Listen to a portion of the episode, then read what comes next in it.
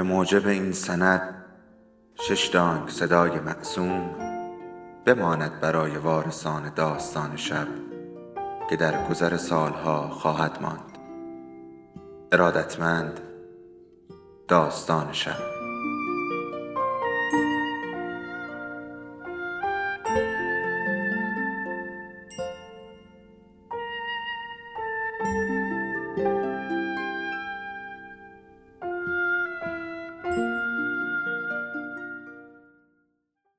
بود یکی نبود.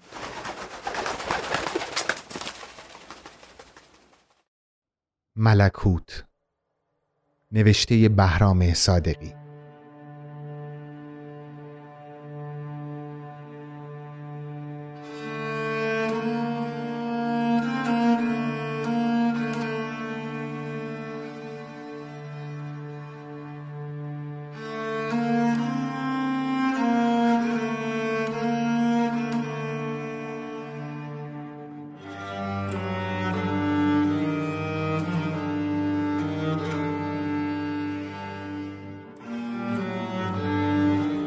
فصل ششم زمین.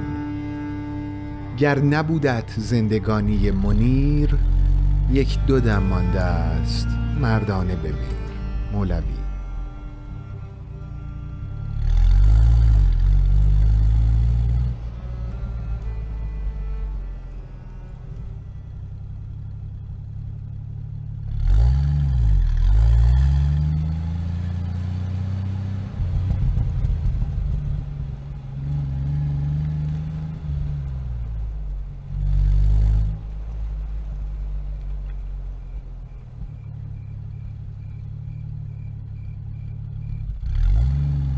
آنها از شهر برگشته بودند.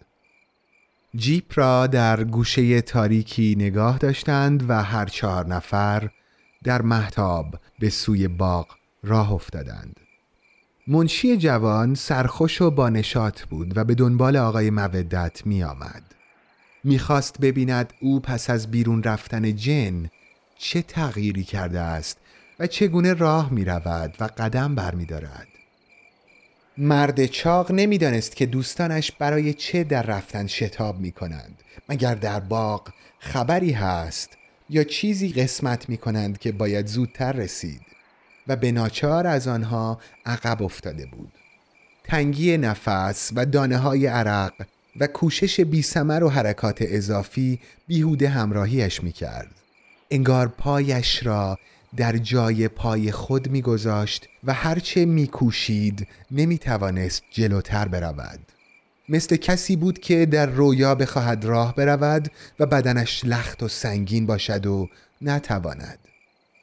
ناشناس سر به زیر انداخته بود و زیر لب سوت می‌زد. گاهی با پایش تکه سنگی را مثل توپ بازی به کناری میانداخت و گاهی به این طرف و آن طرف می جهید و یا خم می شد و با دستش شاخه ای از درخت و یا علفی از کنار جوی می کند و به تفنن با آن بازی می کرد. سرانجام دیوار بلند باغ و در بزرگان در سایه روشن شب محتابی نمودار شد. آقای مودت ایستاد و گفت به باغ برویم مرد چاق از عقب فریاد کشید پس کجا برویم هنوز خسته نشده اید؟ آقای مودت گفت آخر میترسم باز آن لعنتی آنجا به سراغم بیاید. بهتر نیست همینجا کنار آب ولو بشویم. منشی جوان گویی از خدا می‌خواست. بی اندازه خسته بود و احتیاج به استراحت داشت. بی گفتگو روی پل سنگی بزرگی که کوچه باغ و درختها و محبته اطراف را به خیابان جلوی در میپیوست دراز کشید. ناشناس لب جوی نشست و شلوارش را بالا زد و پاهایش را در آب خنک و زلال فرو برد. آب گلالود شد و ماه در آن شکست. آقای مودت که پیشنهاد خود را به این زودی پذیرفته دیده بود بیش از آن که راضی باشد تعجب کرده بود. آخر چرا کسی مخالفت نکرده و سخنی نگفته بود؟ در حالی که او دوستانش را می شناخت و می دانست که همیشه مثل خروس های جنگی آماده بحث و جدلند. کمی قدم زد و پس از آن نزدیک پل روی سبزه های لگدمال شده چون باطمه زد و سرش را در دست گرفت. کمی بعد او هم دراز کشید و سرش را به درختی تکیه داد. مرد چاق هنوز نرسیده بود و به نظر می آمد که هرگز نخواهد رسید. سانتیمتر به سانتیمتر نزدیک می شد منشی جوان گفت باید برای او فکری کرد اصلا نمی‌تواند راه برود. آقای مودت خندید. خیلی ساده است. کمی غذا کمتر بخورد و خواب کمتر برود. آمدش مواظب باش. راستی اینجا هم برای خودش لطفی دارد. لازم نیست همیشه آدم یک جا بنشیند و بخوابد. آقای مودت بیخیال زمزمه کرد. از آن گذشته شاعرانه تر است یک شب تابستان پشت در بسته باغ و در این سکوت و خنکی چند نفر نشسته باشند و حرف بزنند. مرد چاق که رسیده بود همانجا خودش را روی خاک مرتوب رها کرد و نفس نفس زد. از کی تا به حال شاعر شده ای؟ دیگر چه؟ دیگر چه شب محتاب پشت در باغ؟ چند نفر بتمرگند و آقای مودت گفت تو هیچ وقت ذوق نداشته ای این هوا و این لطافت ابدا خوشحالت نمی کند و نمی‌فهمی که پشت در باغ نشستن چه معنایی دارد و فرقش با نشستن در خود باغ چیست. مرد چاق نیشخند زد و گفت شما که می‌دانید برایم بفرمایید. به نظرم فرقش همان باشد که بین نشستن سر مستراح خانه و کنار دیوار کوچه هست. آقای مودت حرف او را ناتمام گذاشت. اتفاقا همان هم شاعرانه و زیباست منتها باید ذوق و احساس وجود داشته باشد. کنار کوچه چه عیبی دارد؟ تنگ غروب یک سفیدی و سیاهی مخلوط بر دیوارها و خانه ها و یک شفق سرخ در آسمان. درویشی از دور آواز می‌خواند و نزدیک می شود چند بچه بازی می کنند آبری به شتاب میگذرد. سگ ولگردی بهت زده و حیران به آدم خیره شده و منتظر پایان کار است. چند زن جوان و زیبا که خنده کنان پیش میآیند ناگهان فرار می کنند و مرد جدی و فعال و با تربیتی که پاپیونش سبز رنگ است در حین عبور نگاه تند و دزدانه و سرزنش آمیزی به آدم میاندازد و زیر لب با کمال ادب می‌گوید معذرت می‌خواهم خجالت بکشید. اوه چه صحنه زنده است چقدر دراماتیک است. منشی جوان بیحوصله گفت خیلی خوب بس است بیش از اندازه محزوز شدیم. مرد چاق که دیگر به آسودگی نفس می‌کشید و آرام شده بود از منشی جوان پرسید حالا مودت واقعا معالجه شده است؟ می توانی از خود او بپرسی مگر زبان ندارد جوابت را بدهد؟ من که وکیل مدافعش نیستم. می‌خواستم حرف را عوض کرده باشم آخر نزدیک بود کار به جای باریک بکشد. آقای مودت گفت بله معالجه شدم می توانی مطمئن باشی و من فکر می کنم حاضقتر از دکتر حاتم این دور برها پیدا نشود. تو بی جهت به او مراجعه نمی کنی که یک کمی لاغرت کند. حیف است همینطور چاق بمانی. مرد چاق خودش را جلوتر کشاند و دستهای گرد و فربهش را در هوا تکان داد و به منشی نگاه کرد. انگار از او کمک می‌خواست. مگر به تو چه کردم که حسادت می‌کنی و زخم زبان می‌زنی؟ از مال تو خوردم یا گوشت بدنت را دزدیدم. آقای مودت با لحنی جدی جواب داد. کاش مالم را خورده بودی. تو شاید هم بدون آن که خودت بخواهی خواه و ناخواه با دشمنان ما در یک طبقه جا می‌گیری. دشمنان ما سه نفر و آدم های دیگر که لاغر و استخوانیان این یک نظریه علمی جدید است که همین چند روز پیش ثابت شده است. می‌گوید مجموع وزن بدن مردم دنیا همیشه عدد ثابتی است منتها نسبتش بین چاقها و لاغرها نوسان می کند می‌فهمی درست مثل آونگ ساعت که تکان می‌خورد. این را می‌گویند نوسان. و آن وقت هرچه بر گوشت و وزن بدن عده افسوده بشود به همان اندازه از وزن و گوشت عده دیگری کاسته می شود با این حساب مقداری از عضلات و پی و گوشت و دنبه من بیچاره هم اکنون در بدن توست و یا در بدن افراد هم وزن و هم طبقت منشی جوان به ما نگاه کرد و آنچنان بلند خندید که ناشناس یکه خورد.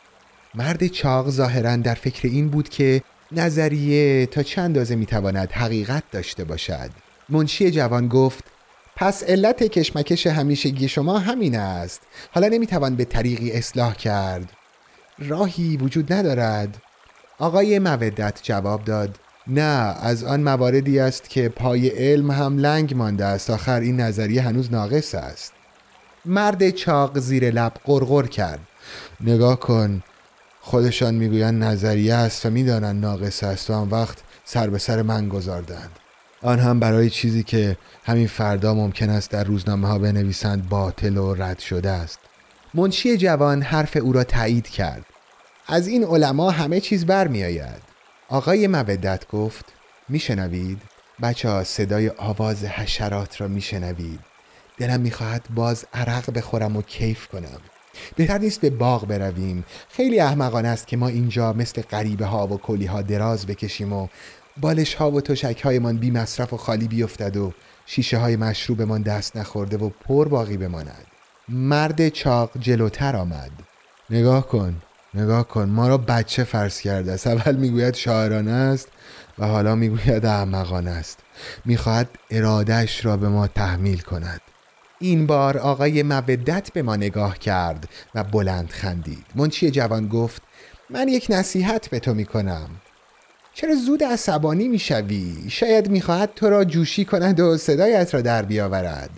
مرد چاق سر به زیر انداخت و خاموش شد و دستهایش را در گل و لای کنار جوی فرو برد و آنها را به بازی واداشت. منشی جوان به جلو غلطید و سنگریزه ای از روی پل برداشت و در آب انداخت و گفت چه محتابی این سنگ چه برقی می‌زند! مثل چشمهای ملکوت من! او همکنون به یاد من است! آقای مودت آهسته و محبت آمیز گفت معذرت می‌خواهم ولی چشمهای گربه در شب برق می‌زند. درست است که وضعمان شاعران است اما شما دیگر شعرهای نامربوطی می‌گویید. منشی جوان به او لبخند زد و گفت دکتر حاتم هم زمانی زنی به اسم ملکوت داشته است. خودش گفت پس چرا من نشنیدم؟ مرد چاق گفت آن موقع به وزاریات افتاده بودی مثل گاو نفس میکشیدی و چشمایت دو دو می‌زد و لابد گوشت هم کر شده بود. آقای مودت گفت بگو مثل روباه یا شغال یا لاقل گور خر. آخر گاو خیلی چاق است.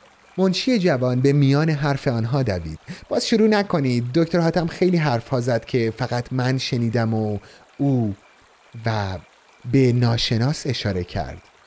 ایشان توی حیات خودشان را باد می زدند. مرد چاق گفت خیلی خوب. گناه کردم. گرمم بود. آقای مودت به منشی جوان گفت پس معرفت تو خیلی زیادتر از ماست. معلوم است که آدمی مثل دکتر حاتم حرفهای بسیار جالب می‌زند. تقریبا از آن جمله گفته است که همین امشب به دیدن ما خواهد آمد. تنها و یا با میم یا یکی از بیمارانش به اسم میم گویا میم لام. میم لام؟ انگلیسی است یا فرانسوی؟ هیچ کدام خودمانی است. میملام گویا به حروف اول اسمش باشد. آقای مودت آه کشید و گفت ممکن است. خیلی هم اسم پسرشان را دکتر و پروفسور می‌گذارند و همانطور که من بیچاره آقای محمود مودت هستم آنها مثلا دکتر و یا پروفسور مودت می‌شوند.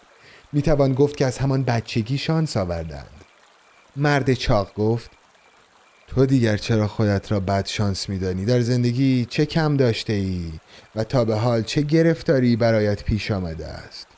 آقای مودت باز آه کشید و با لحنی غم زده گفت راست می‌گویی من نباید گله و شکایت داشته باشم. جای شکرش باقی است را وقتی فکر می کنم که انسانهایی در این دنیا هستند که مثل تو آوارگی و سرگشتگی روحی و ناراحتی جسمی دارند به زندگی خودم راضی می شوم. مرد چاق از گرمی و صحبت آقای مودت به هیجان آمد و گفت این را لابد شنیده ای که سعدی روزگاری بی پول شده بود و کفش نداشت و به درگاه خدا مینالید و زاری می‌کرد که ناگهان چشمش به یک آدم بی پا افتاد. آقای مودت با همان لحن معصومانه و غمانگیز جواب داد نه نشنیدم اما در جای خواندم و یک چیز دیگر هم هست که باید بگویم. هر کس این قصه را برای تو گفته است با سعدی دشمنی و قرضی داشته. برای اینکه سعدی اگر روزی هم به نان شب محتاج شده است هیچ وقت بی کفش و کلاه نمانده است. مرد چاق گفت خیلی خوب معنایش مهم است. بله اتفاقا همان مهم است. من هم همیشه درباره تو فکر می کنم درباره زندگی خالی و دردناک تو. شبهای بیخوابی و رنجها و غمهایت واقعا به تو خیلی بد میگذرد. منشی جوان به مرد چاق رو کرد. گولش را نخور می‌خواهد سر به سرت بگذارد. آخر تو چه رنج و غمی داشته ای که بیخوابی به کلت زده است؟ کجای زندگیت خالی بوده است؟ مرد چاق از آقای مودت رو گرداند و زیر لب چیزهای نامفهوم گفت. ناشناس از لب آب برخاست و به قدم زدن پرداخت.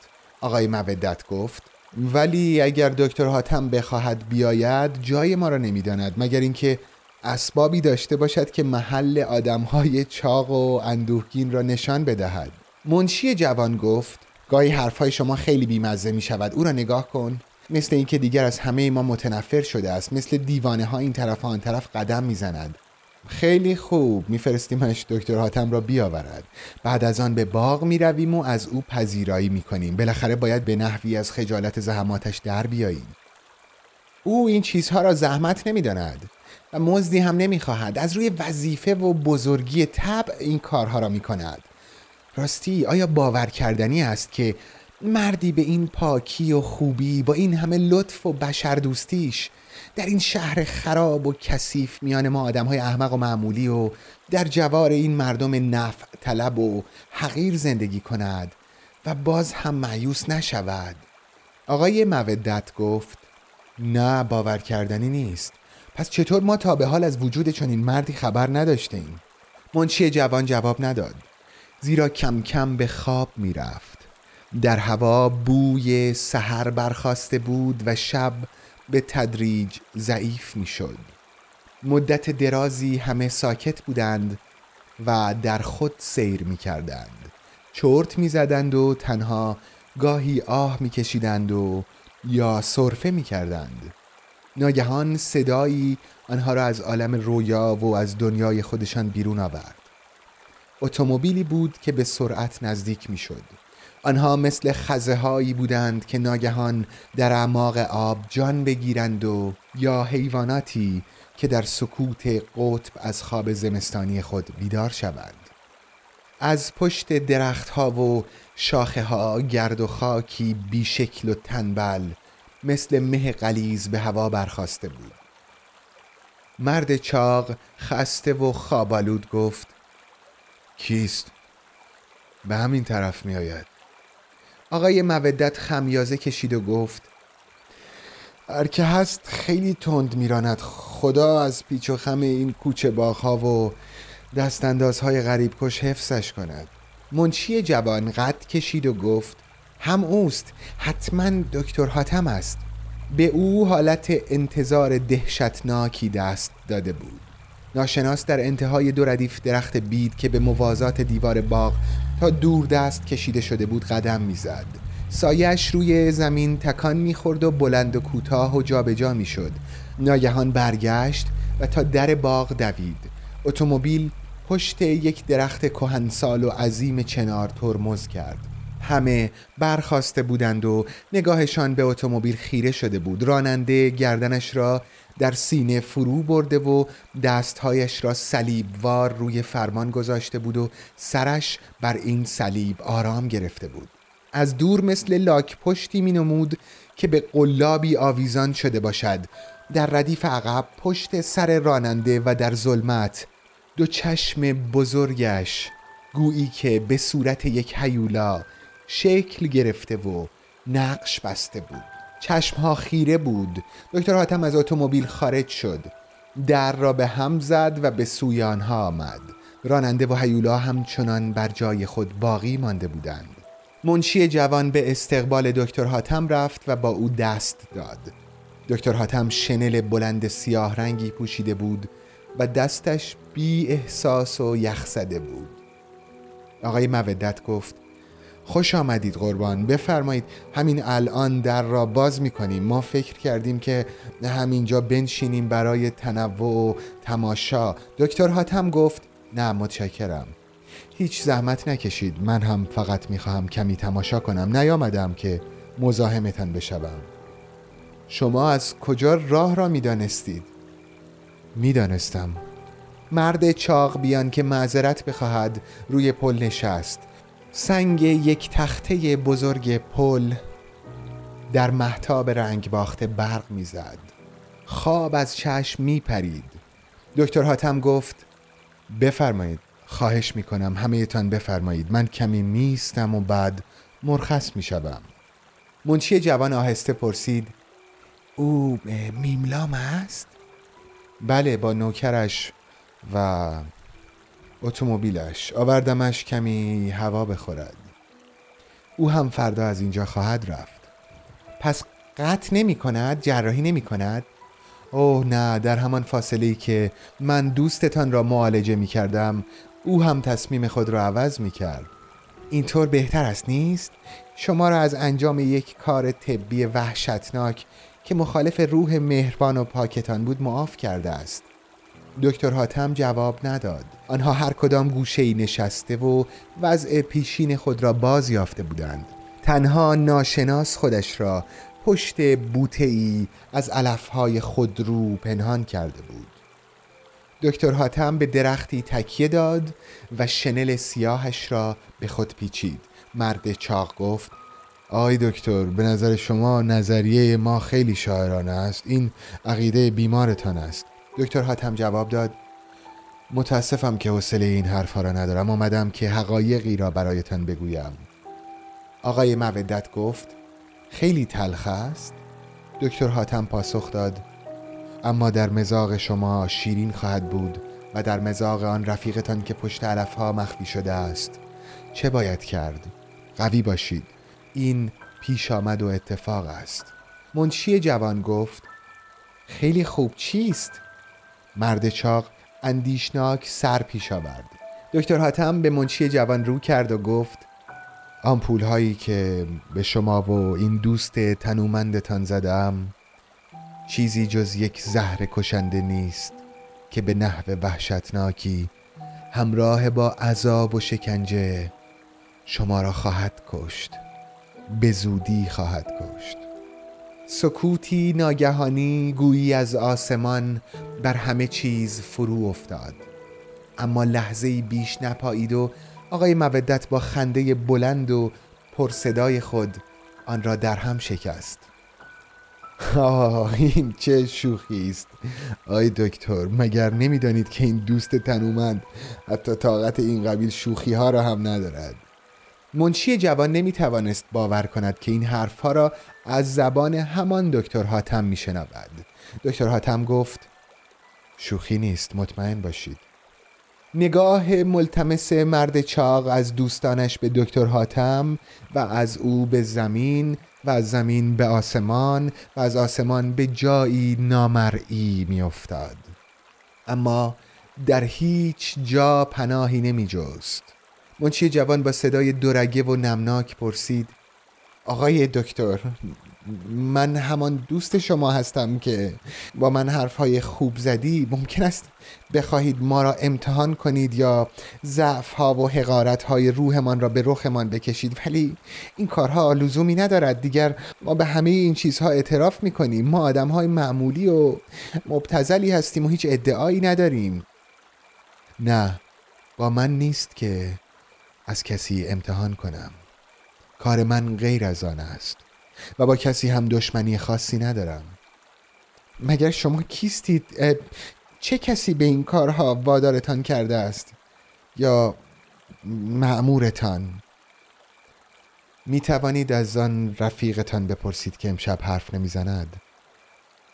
مرد چاق گفت از او از او پس او هم با شماست. همدستی چه خیانتی. برای همین بود که به او سوزن نزدید. آقای مودت گفت ولی من هم امشب حرف می‌زنم و هم خیانتی نکردم. به من چرا نزدید؟ دکتر حاتم جواب داد لازم نبود. منشی جوان زمزمه کرد. از او بپرسم او از کجا می‌داند؟ آقای مودت ناگهان به خنده افتاد. خیلی خوب خیلی خوب. پس بفرمایید بازی در آورده اید منتها معلوم نیست در این میان چه کسی چه کسی را دست انداخته است. مرد چاق و منشی جوان در فکر بدبختی خود بودند. برای آنها دیگر سمری نداشت که بفهمند دکتر حاتم کیست و میملام چه کار است. اگر واقعا موضوع سوزنها راست باشد آه بگذار آقای مودت و ناشناس خوشمزه بازی در بیاورند. آنها دلشان خوش است که زنده میمانند. اما ما آقای مودت بار دیگر خندید. خیلی خوب. آن یارو آن راننده کیست؟ او هم در این ببین و بپرس. دست دارد؟ ناشناس همچنان در سکوت سمج خود فرو رفته بود. دکتر حاتم گفت بهتر است فکرهای بیهوده را از سرتان دور کنید. این آمپول ها تریاقی ندارد که دنبالش بروید. به من هم نمی‌توانید اذیتی برسانید و مثلا انتقام بکشید و مجبورم کنید که نجاتتان بدهم. دیگر کار از کار گذشته است. از آن گذشته شما تنها نیستید. با اقوام و همسایگان و همشهریان و زن و بچه خود خواهید مرد. این خودش نعمت بزرگی است. مرد چاق فریاد زد. پس موضوع جدی است. منچی جوان نومیدانه به دکتر حاتم نگاه کرد و گفت جدی است شوخی نمی کنید؟ دکتر حاتم سرش را تکان داد. بله جدی است مطمئن باش. مرد چاق به گریه افتاد. پس این حرفهای بی سر چه بود؟ خدا و شیطان و این چیزها. من داشتم امیدوار می شدم که بازی در آورده اید. دکتر حاتم به منشی جوان رو کرد و گفت من تا کنون چنین کاری نکرده بودم. پیش از وقت کسی را خبردار نمی کردم اما به خاطر شما زیرا به شما علاقه پیدا کردم. به خاطر شما که جوان و پاک هستید و فلسفه زندگیتان را برایم تشریح کردید و به خاطر ملکوت زیبایتان. این بار دست از عادتم برداشتم. شما می توانید در این چند روز باقی مانده در این یک هفته باقی مانده به اندازه صدها سال عمر کنید. از زندگی و از هم تمتع کافی بگیرید بخوانید برقصید. چند رمان مطالعه کنید بخورید بنوشید. یکی دو شاهکار موسیقی گوش کنید چه فرق می کند اگر قرنها هم زنده باشید همین کارها را خواهید کرد. پس مسئله فقط در کمیت است و نه کیفیت. و آدم عاقل کارهای یک نواخت و همیشگی را سالهای سال تکرار نمی کند بقیده من یک هفته زندگی در این جهان کافی است. به شرط آنکه آدم از تاریخ مرگ خود واقعا خبر داشته باشد. و شما این موهبت را دارید. بنابراین چه جای نگرانی است؟ شما در دم مرگ هیچ حسرت و اندوهی نخواهید داشت.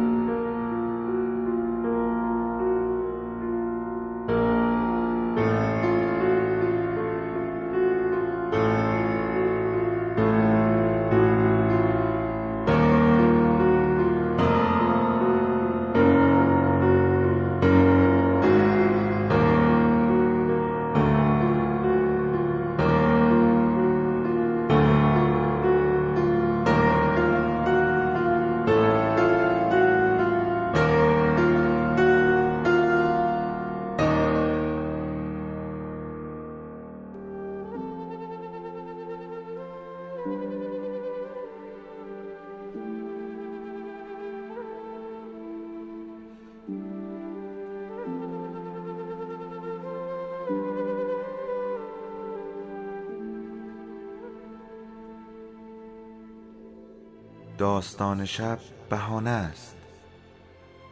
برای با هم بودن دور هم نشستن شنیده شدن.